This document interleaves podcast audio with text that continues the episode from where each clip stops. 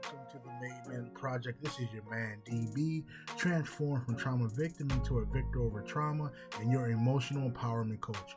You are now inside the project where every Monday we're bringing an empowering personal message to dismantle society's false sense of masculinity and change the male narrative. Thanks for coming through today. We truly appreciate having you here. I am a black man that is proud to be black, and I want to help the black community, but I love all mankind. Recording artist, Common. My guest today is a consultant and global business developer, as well as a partner and the CIO of Black with No Chaser, Cirello Manego.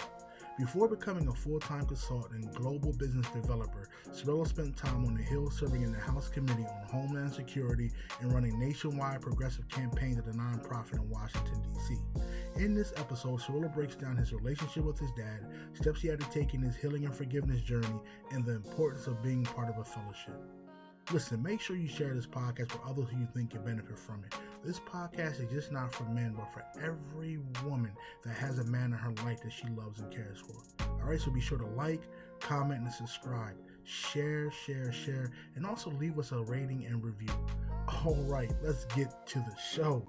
Hey yo, fellas, we we made men, we made men. Try to believe that within. I just wanna be a good I know you are, but tell me you a good man. Tell me you're a good man. So many men are being crushed. Societal demands to be tough. Yes, you, yes, you are enough. I just wanna be a good man. I can't relate to you, brother, cause you're a good man. Yes, you are a good man. Right beside you, I'm right behind you. I know that life could be hard. Right? You're not a coward, you got the power for talking about your scars. No, you're not soft. Let me inspire you, empower you because society may want to see you fall. You got another brother to call. So many men are being crushed. Societal demands to be tough. Yes, you, yes, you are enough. Don't bluff. Okay. I can't relate to you, brother, cause you're a good man. Yes, you are a good man. Hey, hey, I'm here, my brother. You know I love you. Yes, you, yes, you are enough. I just wanna be a good man. I can't relate to you, brother, cause you're a good man. Yes, you are a good man. What's up, family? Welcome back to the Made Men Project. I'm your host, DB, and today I'm bringing on my good friend, Cirello Manego. Cirillo is a consultant and global business developer, as well as a partner in the CIO of Black with No Chaser. For the last three years, Cirillo has been responsible for strategic partnerships advocacy, and digital communicational strategies. Before becoming a full-time consultant and global business developer, Cirillo spent time on the Hill serving in the House Committee on Homeland Security and running nationwide progressive campaigns at a nonprofit in Washington, D.C. Today, Cirillo is going to help me dismantle society's false sense of masculinity because so many men are being crushed on societal demands to be tough, deny any kind of vulnerability, sensitivity, or any internal hurt and pain. It's time to change that narrative. So, listen, it's going to be a great show with so many things you guys are going to pay attention to. But first, really quickly, if you are a man who knows that you have the potential to do great things, but just not sure how to get from where you are to where you want to be, trapped in mental and emotional bondage and being crushed on the self-limiting beliefs and behaviors, it's time to stop struggling with the stress, anxiety, self-doubt, and fear. And look me up on LinkedIn at DB Empowers and send me a message, and we'll book you a free no pitch clarity call so you can learn more about me and my team and if and how we can help you experience more confidence, certainty, authenticity, and inner peace in the next 60 days. Okay, Cirello, my man, what's up? Welcome to the show, brother. How are you? Man, I'm good, man. It's glad to be here. I'm looking outside right now, my window, and uh, you know it's a little it's snowing out here in DC right now, but it's cool though, man. I got my tea in hand, so it's all good. How you doing, I brother? Hear, man, I hear that, brother. I'm great, man. I appreciate you coming on the show today, man. And yeah, I'm looking out my window too. We we got them snow flurries coming down, supposed to get a good three to six Yeah. in the Baltimore area, so that that that that that DMV area, man. So we're gonna Yes, see how this thing gonna shape out, man. So listen, brother, I want to jump right into it, man. As you were growing up, who and what was your example of a man? Well, you know, my, my my dad was in the uh was in uh, well, my dad and my mother they were married uh until the day he died. That's when they separated. you Right, know, by right, way of the right. good Lord calling him home. Yes, And sir. so that was the first example of a man to me, um, in terms of, and I always tell people this, like I, I, I had like a fences kind of dad, you know, he was old Yeah. school. My dad was, my dad was born in 36. So I look at my dad and I try to put the way in which he tried to raise me and instill values in me.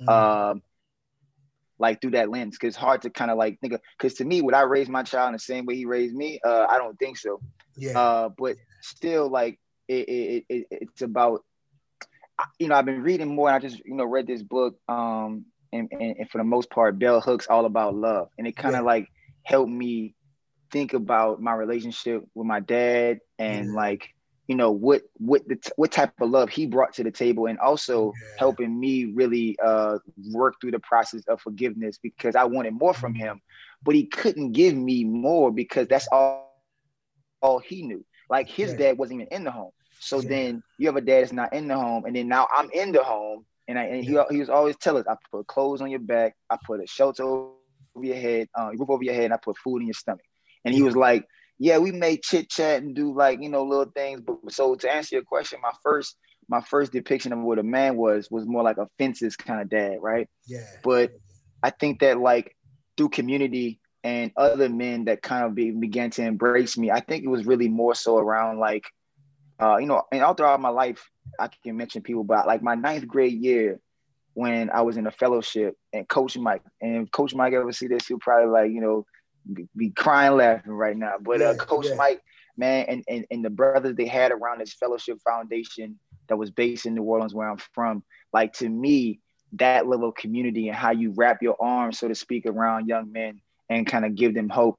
Uh, to me, that was more uh, of what I needed uh, from a father, from yeah. like you know male figures in my life, and, and really softened the idea of what you thought a man should be. And so I I, I stop there because I go on and on about like. Oh, brother, that's that's what this is for. You're talking biggest. Yeah. You know what I mean. No, you're talking some great things, man. That's what this was for. So, you know, when you talk about the movie Fences, and and and, and I didn't see the original, the play with James Earl Jones, but I did see Denzel's remake of it, and that was a father whose big thing was I provide. I'm going to provide for you. I'm not your best friend.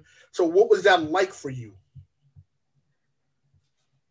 Yeah, I mean, again, like my dad provided. Like yeah. he, he, was working all the time, worked two jobs for as long as I can remember, and um, and that's what his main focus was. It's like, don't ask me about nothing else. Don't ask me.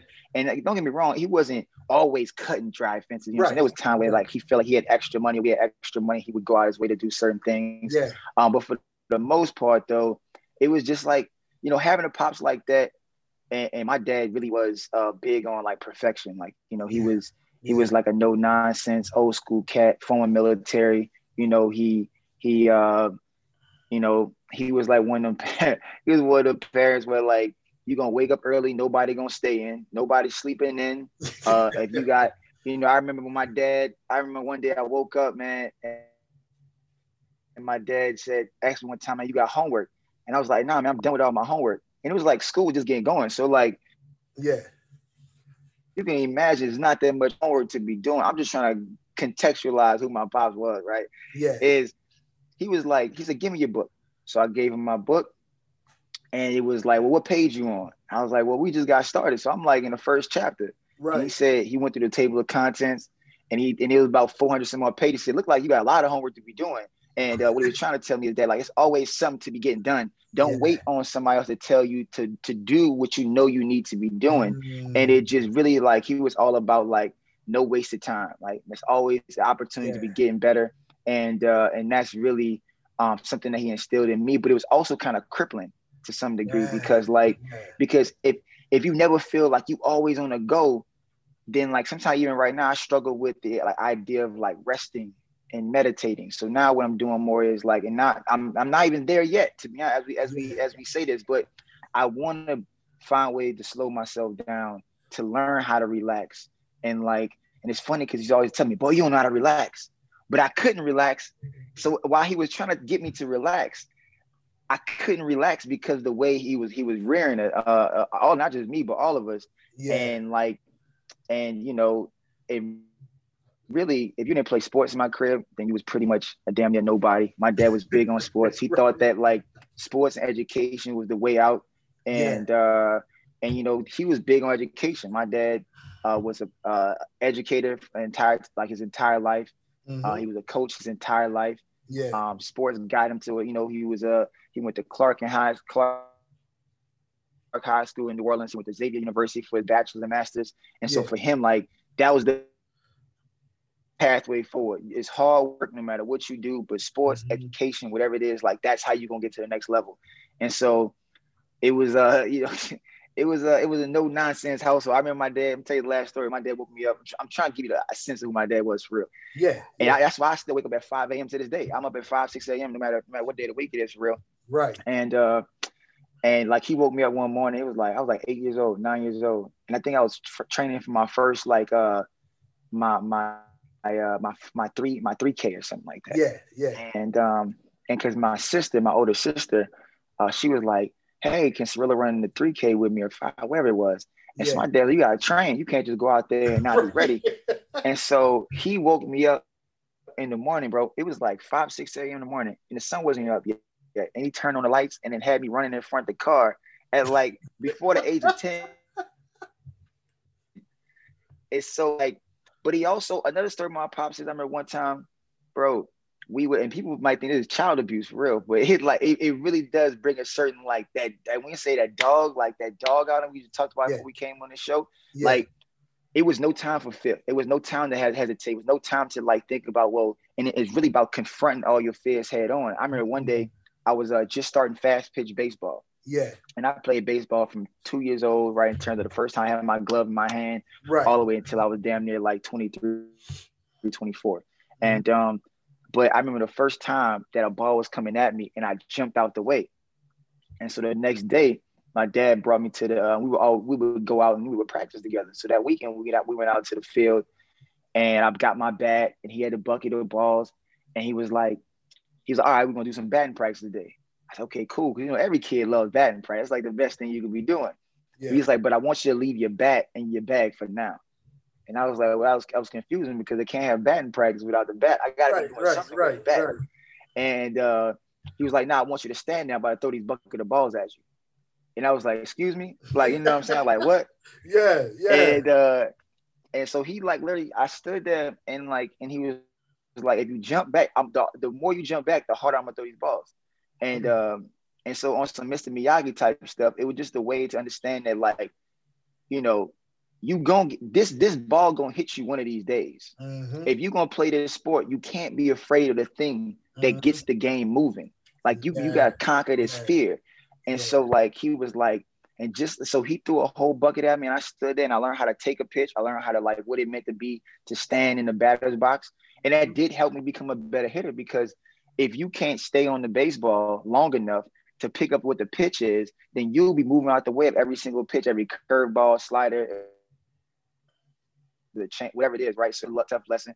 And then when I played football, the first time I like move out the way and got alligator on, he said, "Boy, let me tell you something. You know you're gonna get hit anyway, huh? You're gonna get hit. Yeah. Whether you catch the football or not. And so yeah. I, let's say I like to say that, man. If you if you have any idea what kind of dad I had, he, he, I'm pretty sure he loved me and all of us. But he was a uh, look no nonsense kind of cat that was like very very fences oriented. that's that's awesome, though, brother. Now those lessons, man, and, and it may seem tough at the time, but I, I I understand the purpose behind them. That you can't be scared, like you said. The ball is the thing that gets things moving. You understand what I'm saying? So you can't move out the way of that or be scared of that because you need that to get to get on base or to get that home run. So I definitely get it. So as you was going through all that, you had the type of father you was doing those things at that age, when you're eight, nine, ten years old, you're out there running and everything like that. What did being a man mean to you at that time? Perfection. Perfection. Mm. Yeah, that's deep, man. I get it, brother. I get it. Perfection. So, it really, it, I, I honestly like, and honestly, like that was the one. That's the one thing I could tell anybody now that I feel I had to work through is like, I've let perfection be the enemy of good for so long. And like, you know, for people out there trying to get to the next step and trying to figure out like, you know, it has to be packaged the, the best um, best way possible. But like the only way you get to perfection is like is actually going through it. Like you got to get to a point where you can move on it. And if you if you allowing like perfection to cripple you in any way, whether it be mentally, physically, spiritually, like you're never gonna be perfect. And so the idea is that what my dad never told me was perfection is is not necessarily like what you are going to ever be but it's a methodology on how you should be approaching on inching towards whatever perfection is he just basically told me you got to be perfect like everything got to be perfect yeah. and then so uh it really uh it, it was kind of like a if I threw the baseball, if I made the wrong cut, I would always be looking around and like, you know what I mean? And I always talk to my little nephew, like, man, play free. Like play free and live free, man. Because when you do that and you allow yourself to play free and live free and think freely, like only good things come from that, man. And you allow your curiosity to kind of like blossom. And I think that uh, you know, that's perfection would be the one thing that I would say eight, nine years old, 10 years old. Yeah, man, that's that's deep, man. That and that perfection paralysis, man, can really be hindering. I, I get it. I learned, and I used to struggle with that myself. But I, you know, I had a coach that told me, you know, a, a a DB. I want you to understand that done is always better than perfect. You understand what I'm saying? Listen, listen. Done is always better than perfect. So, ooh, that yeah, take that messy action because what you can do is you're going to learn more by doing it either it's not going to be right, you get the feedback from it so you can adjust, or it is going to be right and you learn, okay, boom, I can keep doing it this way. But done is always better than perfect, man. And I and, I, and that's something that I really absolutely man resonates with me, and I stick to to this day, man.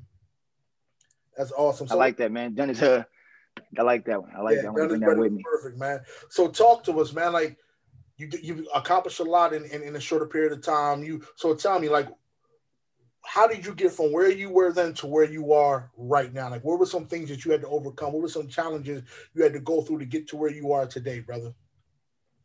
Yeah, you know, like I think, man,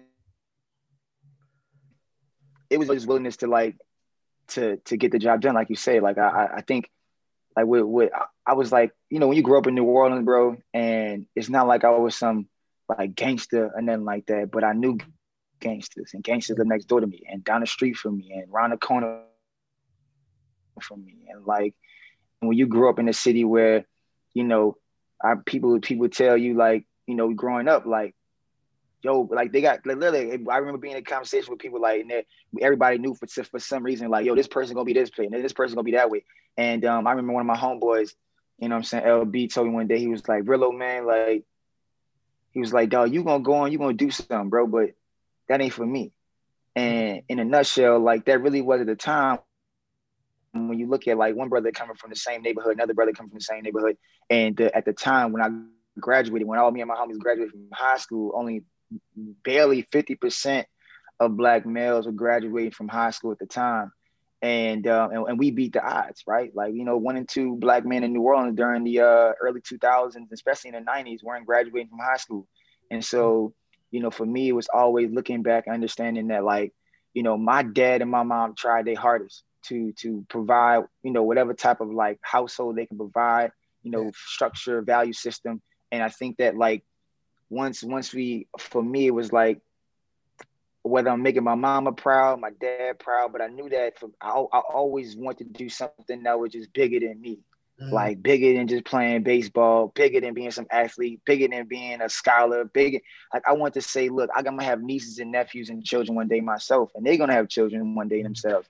And I want to, like, whatever it is, like part of the reason why I even got a law degree or wanted to go to school was like I want to set a standard. Like this is this is what we do and this is how we move. And even if you not saying the standard is education, but we always striving to get better like every single day. And I think that like every day I woke up, I woke up with the renewed uh, energy and like motivation to to really. Uh, it's never really been about me, but more so about community, and I and that's always been instilled in me. And I think every place, institution that I've been to, um, I always felt like I, I brought that sense of community with me, and it's still there. And that's why um, you know when I think about Black with No Chaser and the work we're doing now, it comes full circle because it's like it's really like this, like truly, um, like in the aggregate of all all of our experiences, everybody at the table with Black No Chaser, man, we we bring that to the table of like I love community, our spirit for change, man. Uh, being drum majors in our own right,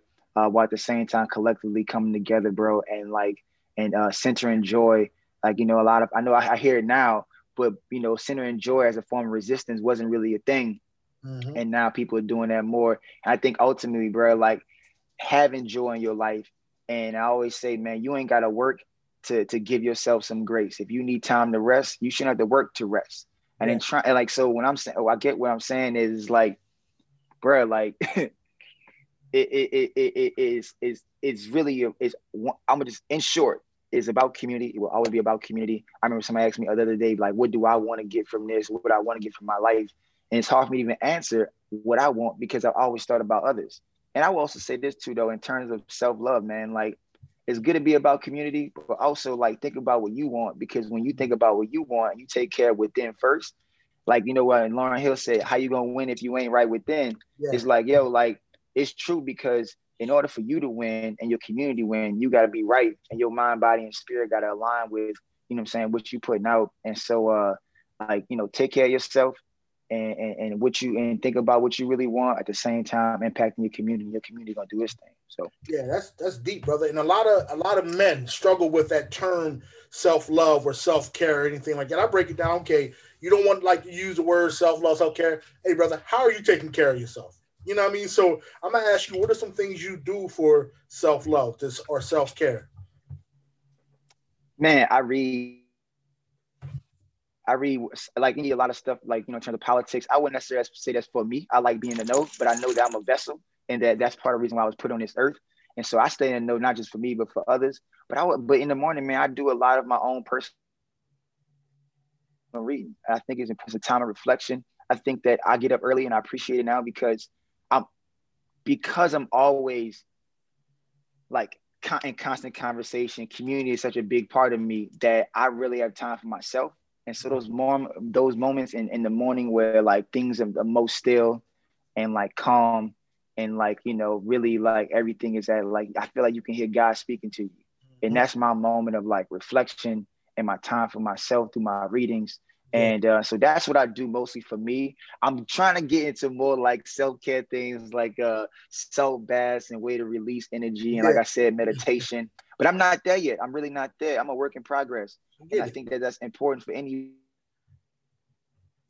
who's be watching or, or, you know coming in contact with your work is like understand that we all are work in progress, and that if you understand like get that point, and in every single day you thin slice your life in a way in which you say, well, uh, I like you said, done, like done is better than perfect, right? And so like every day, if I know my goal is to get 500 push-ups in a day, but I did 300, yeah. I'd rather do 300 than do zero.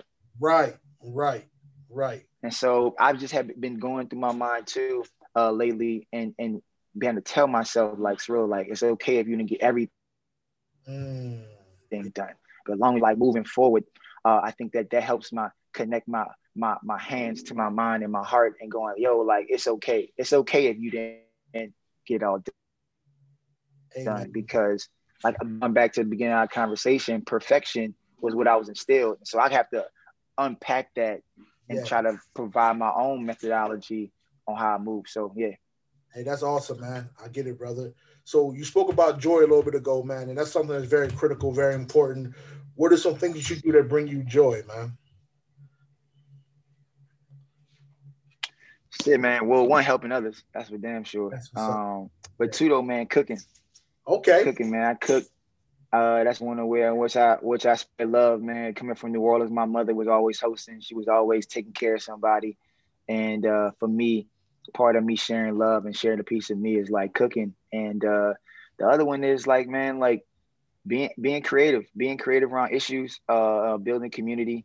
Um, mm-hmm. you know, working on things with Black people chasing behind the scene. Um, really trying to build out what liberation looks like for Black people. Yeah, yeah. And marginalized folks. Uh, you know, like those things, like you know, being a part of the struggle. While sometimes it can be a really, uh, you know, draining process, you know, uh, yeah. to be honest. Um, but being a part of that is really a, a life's journey and life's work. And so, you know, doing that in, in, a, in a real way uh, brings me joy. And I could go on about other things, you know, like, you know, spending time with my lady brings me joy, you know, uh, um, uh, you know, uh, everything that I think that, you know, plants now are bringing me joy. Wow. I've been, you know, because of her, you know, speaking about my lady, like she's brought this spiritual side and like being to help me be able to slow things down and mm-hmm. like you know plants are a big part of it and the cool thing about plants man is that like plants speak to you yeah you speak to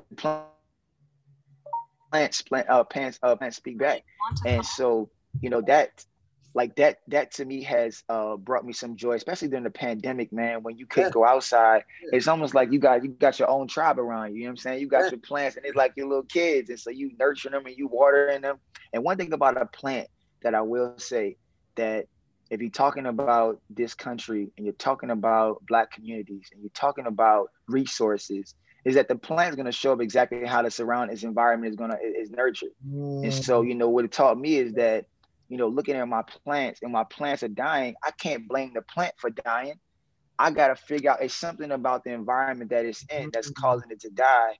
And so for me, that was also metaphorically speaking, uh, a way in which I can like examine the world around me outside of my own home and go, well, look, I have to take more ownership of if if I'm projecting in a particular way, I got to look within and be like, why am I projecting? Why am I so judgmental? Why am I this? Why am I that? And so, you know, this the, the plant process is bigger than the plants. It's also Mr. Miyagi uh, type type type stuff. You know what I mean? Where like it's a plant.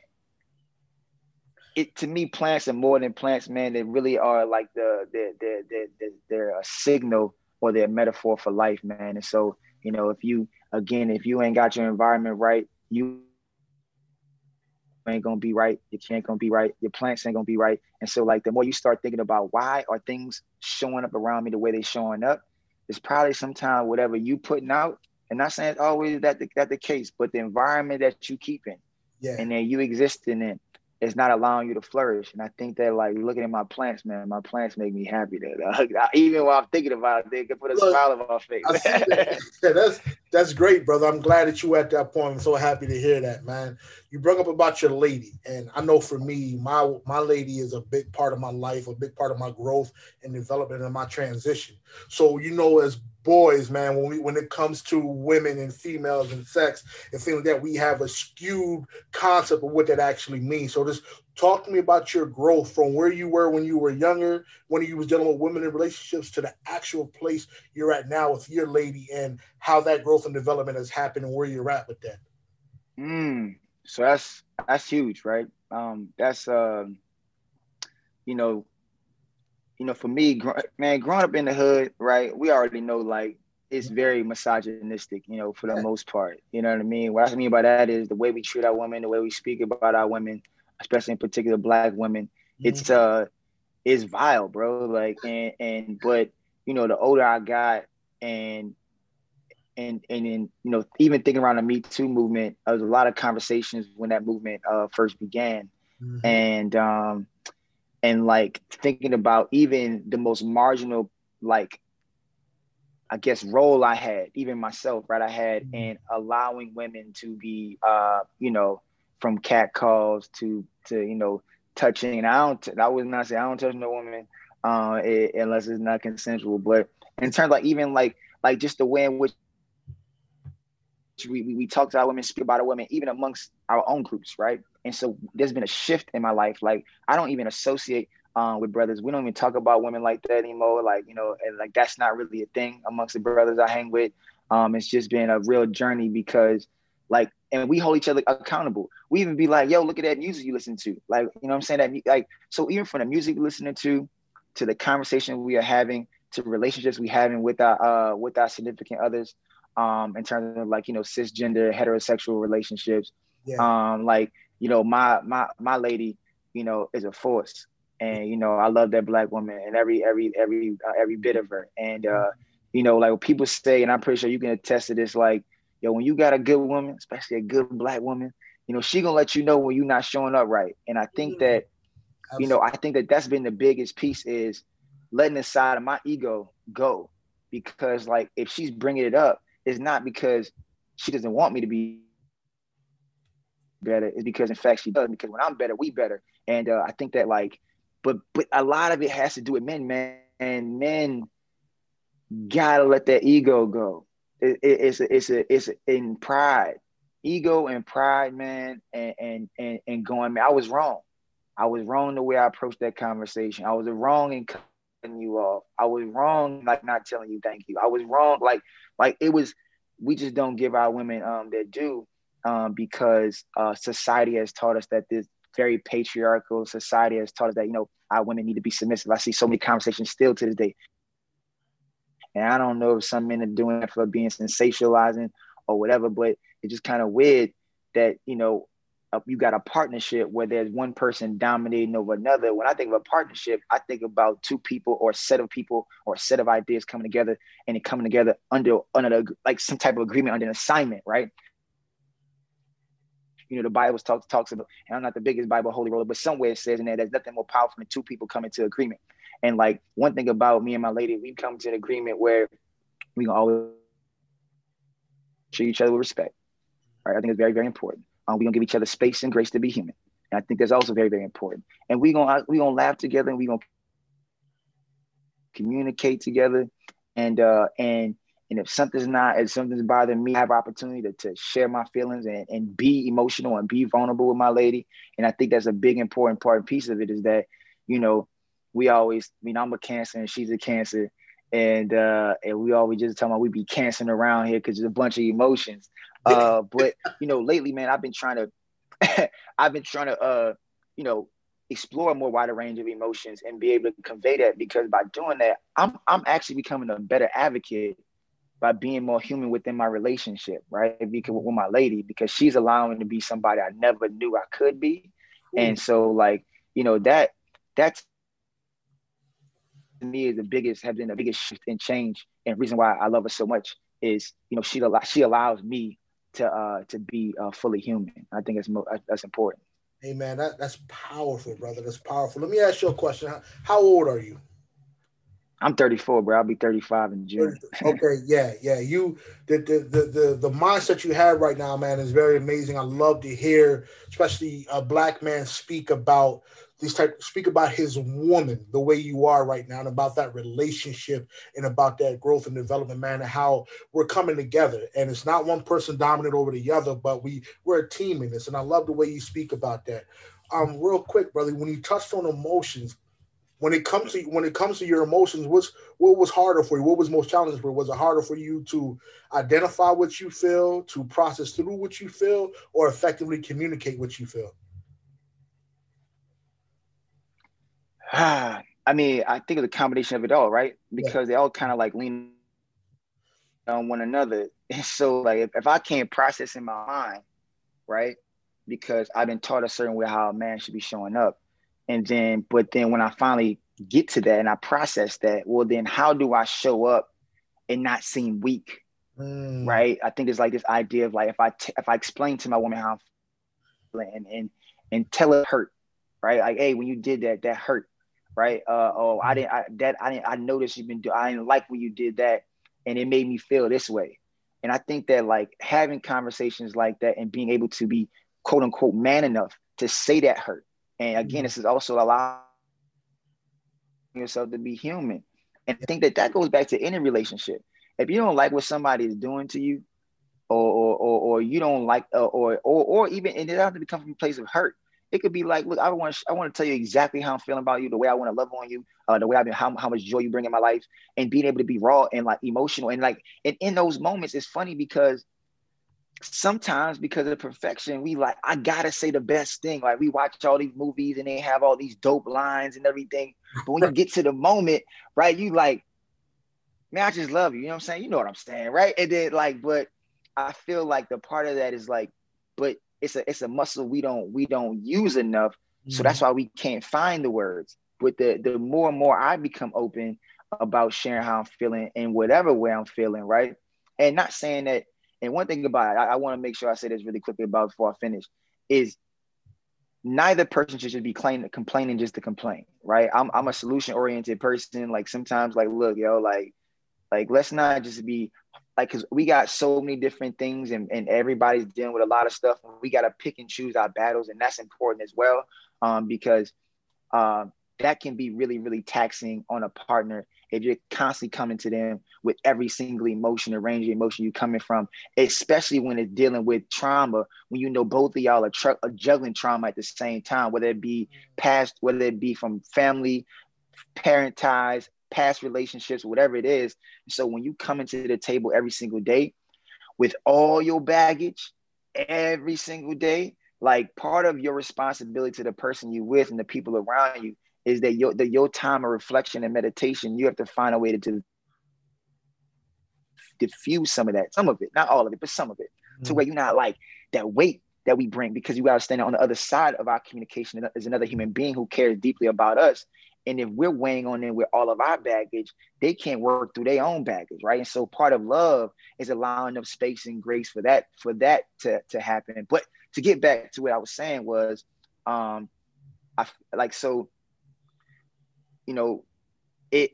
I, I've almost lost my train of thought about the, uh, but, but no, but,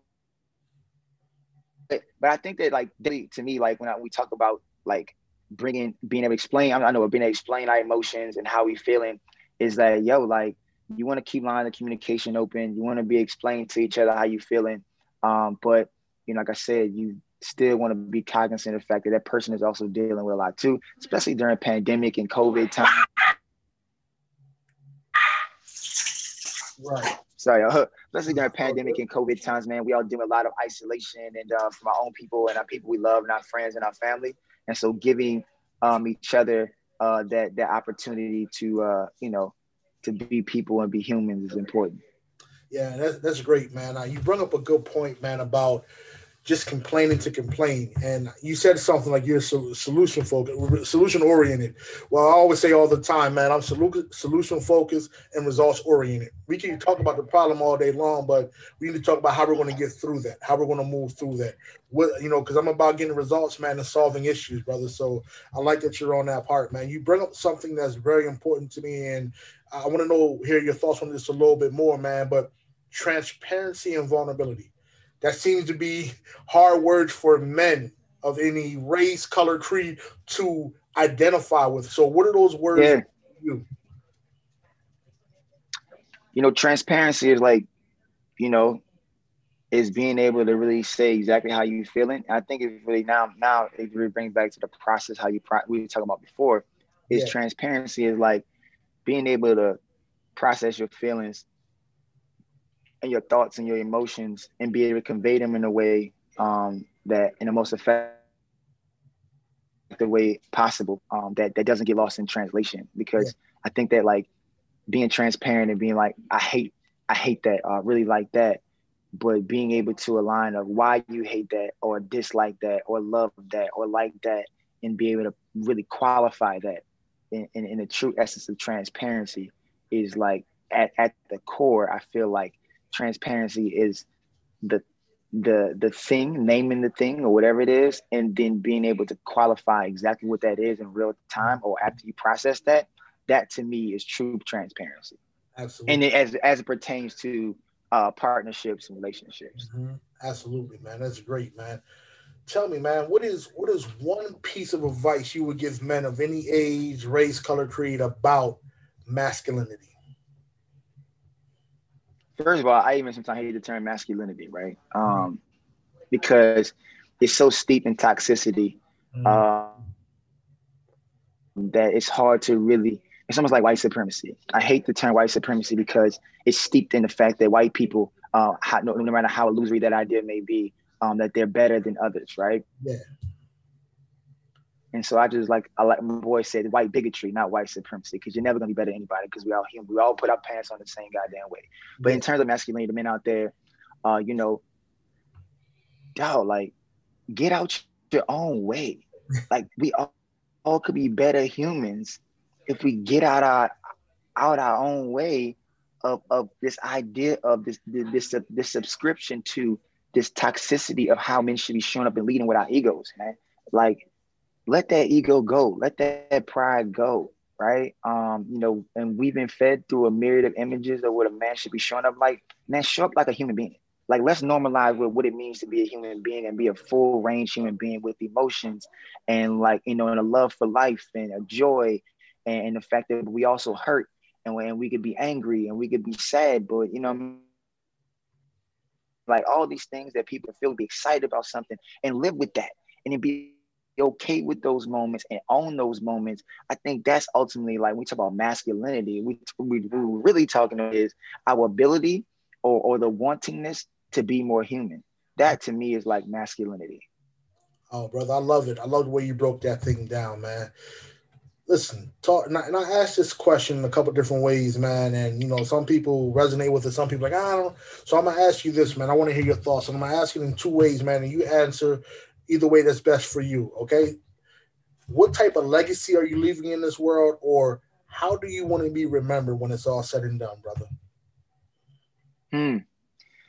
You know, like it's really hard to think about sometimes because uh, I think it's an overwhelming thought because I want to do so much, and I think a lot of us want to do a lot, uh, impact, you know, the world around us. But I think that like whatever it is, I think that a legacy, whatever you know, whatever that means for anybody, I would say that I want people to know. I want to leave a footprint. I want people to know that Cirillo was there and like he made a difference. And no matter how small that is, whether it be two people, three people, a hundred people, um, no matter the number, I feel like if somebody said Cirillo impacted my life, then I'm cool with that. And I don't know in, in what magnitude that will end up being, but if that's it, I just want people to know that Cirillo was a man of the people and for the people. And uh, and that's really what uh, I feel like my life work has always been about. And it will be about.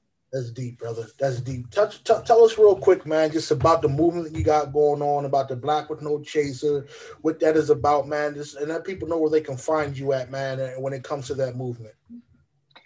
Yeah, man. So uh Black with No Chaser, whew, it's like uh, you know, when you say that, even every time I say it, I'm gonna get chill bumps on my arms, yeah, man, because yeah. like for me and for everybody associated with Black with No Chaser, not just internally, but everybody that we impact on a daily basis it really is when we say think black and live black unapologetically, it's a state of mind, but it's also a state of being at the same time. So like moving through life with a certain level of fervor and, and, and joy and uh, and then being able to like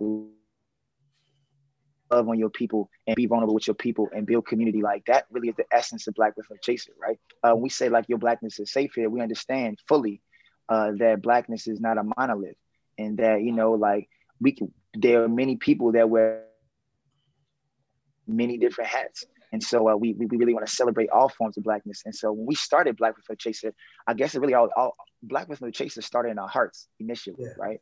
Um, it, it, it's something we felt, but on paper in November 2017 it started, and um, we started. And I I be saying this now because I, I say it now more, but I didn't really say it back in the day. Is um, it, we were doing like Facebook or journalistic mix mixtapes and yeah. what I mean by that is we were rewriting stories on top of stories uh, that we felt like misrepresented or underrepresented or didn't have any representation of how if we knew black people should have been in that story we were now inputting the knowledge that should have been part of it and adding those cliff notes and anecdotes that that and that, that and that and that that that data information that should have been there to begin with and we were doing that on top of these posts like long facebook posts like articles 500 words or more yeah. Uh, and then they, they started to catch fire. And then from there, we, you know, we kind of started mixing in, you know, more cultural moments, and it, it, it became, uh, you know, a wraparound approach and more of a lifestyle brand. Uh, but behind the scenes, though, man, Black No Chaser is doing some amazing work. Some of it I can't even talk about right now because it's really, really, really. Um, but I'm, if it ends up, and I, I, I pray that it does, uh, if everything ends up coming to fruition, then um then I'm telling you right now, like black folks will be in a better Absolutely. place, man. Uh, but you know, if, if you if you want to follow us on Black with No Chaser, like all you gotta do is look for the handle. You can search you can search Black with No Chaser on IG, um, Facebook. If you on Twitter, it's Black No Chaser because with couldn't fit in the character uh uh the character they allowed, right. and so we had to cut it down. So Black No Chaser. Um, you know, also, man, we got a show on there called The Black Lunch Break. It was born out of the uh, quarantine era, but we, are going into season three. So follow The Black Lunch Break. Um, you know, we just got off with Clifton Powell.